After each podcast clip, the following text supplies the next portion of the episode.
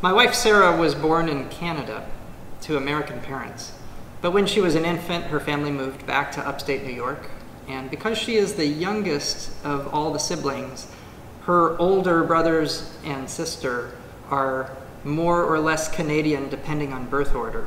And some of them have claimed Canada as their home. So I have a lot of in laws who are Canadian. And Sarah, growing up on the border of the two countries, uh, went back and actually did college there and has good friends back up there.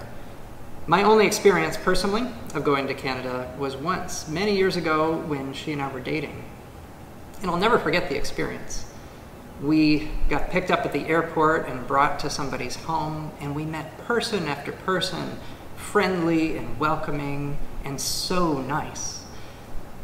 All except for when a certain topic would come up, and of course, that being the topic of the United States. I don't even remember what was going on in the world at that moment, but I do remember the finger wagging experience and being on the receiving end of that.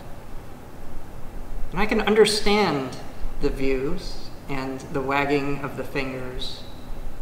But also, as an American, I can also understand that there are qualities in our country that remain at the core, even when we don't live up to those better qualities and higher ideals. There is a concept in philosophy of what is essential and what is existential, meaning what is existential is what exists. It is what has become manifest. It's how something is being lived out, how it has become real in its actualization. But then there's this other quality, the essential, the core. What that thing is, whether it be a community or a being, what it is at its truest level. There was a podcast that I heard recently with our presiding bishop, Michael Curry, interviewing Richard Rohr, who is a beloved Franciscan priest and teacher.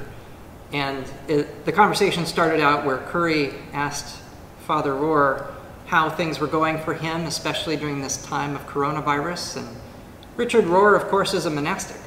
And so he has a little bit of an advantage than most do. For him, this is a time of being quiet, which is something that monks already are doing. But he said, What an invitation this could be, at its best, for many of us to pare away all those other things that distract us and pull us away, and then we can find that deeper ground of ourselves. And he says, where that deeper ground of self is located, if we can get to that point, that's where we find God. After all, we were created in God's image. That is our essential place.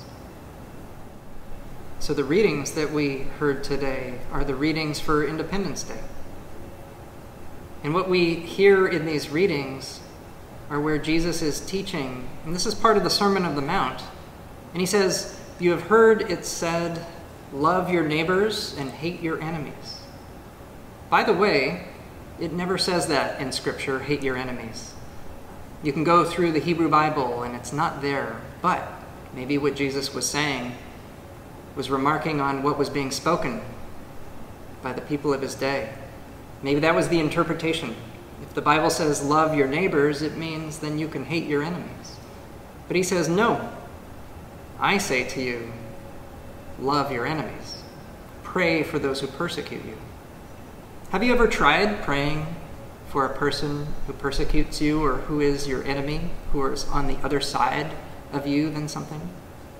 Not only is, it in, uh, is this a spiritual invitation for us, I promise if you try it, you will be changed.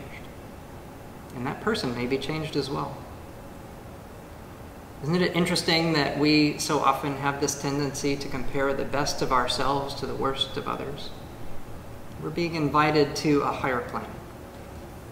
And this harkens back to the earlier lesson from Deuteronomy, which says to love the stranger and to remember that you too were strangers in a strange land, in the land of the Egyptians. And Jesus brings all of it back. The end of his teaching here, he says, Be perfect as your heavenly Father is perfect. That word perfect isn't the best word to convey the meaning because you may be thinking it means get all A's, do everything right. He's talking about completion, he's talking about maturity, he's talking about returning to the essence in which we had been born at one time, and perhaps something that we have left.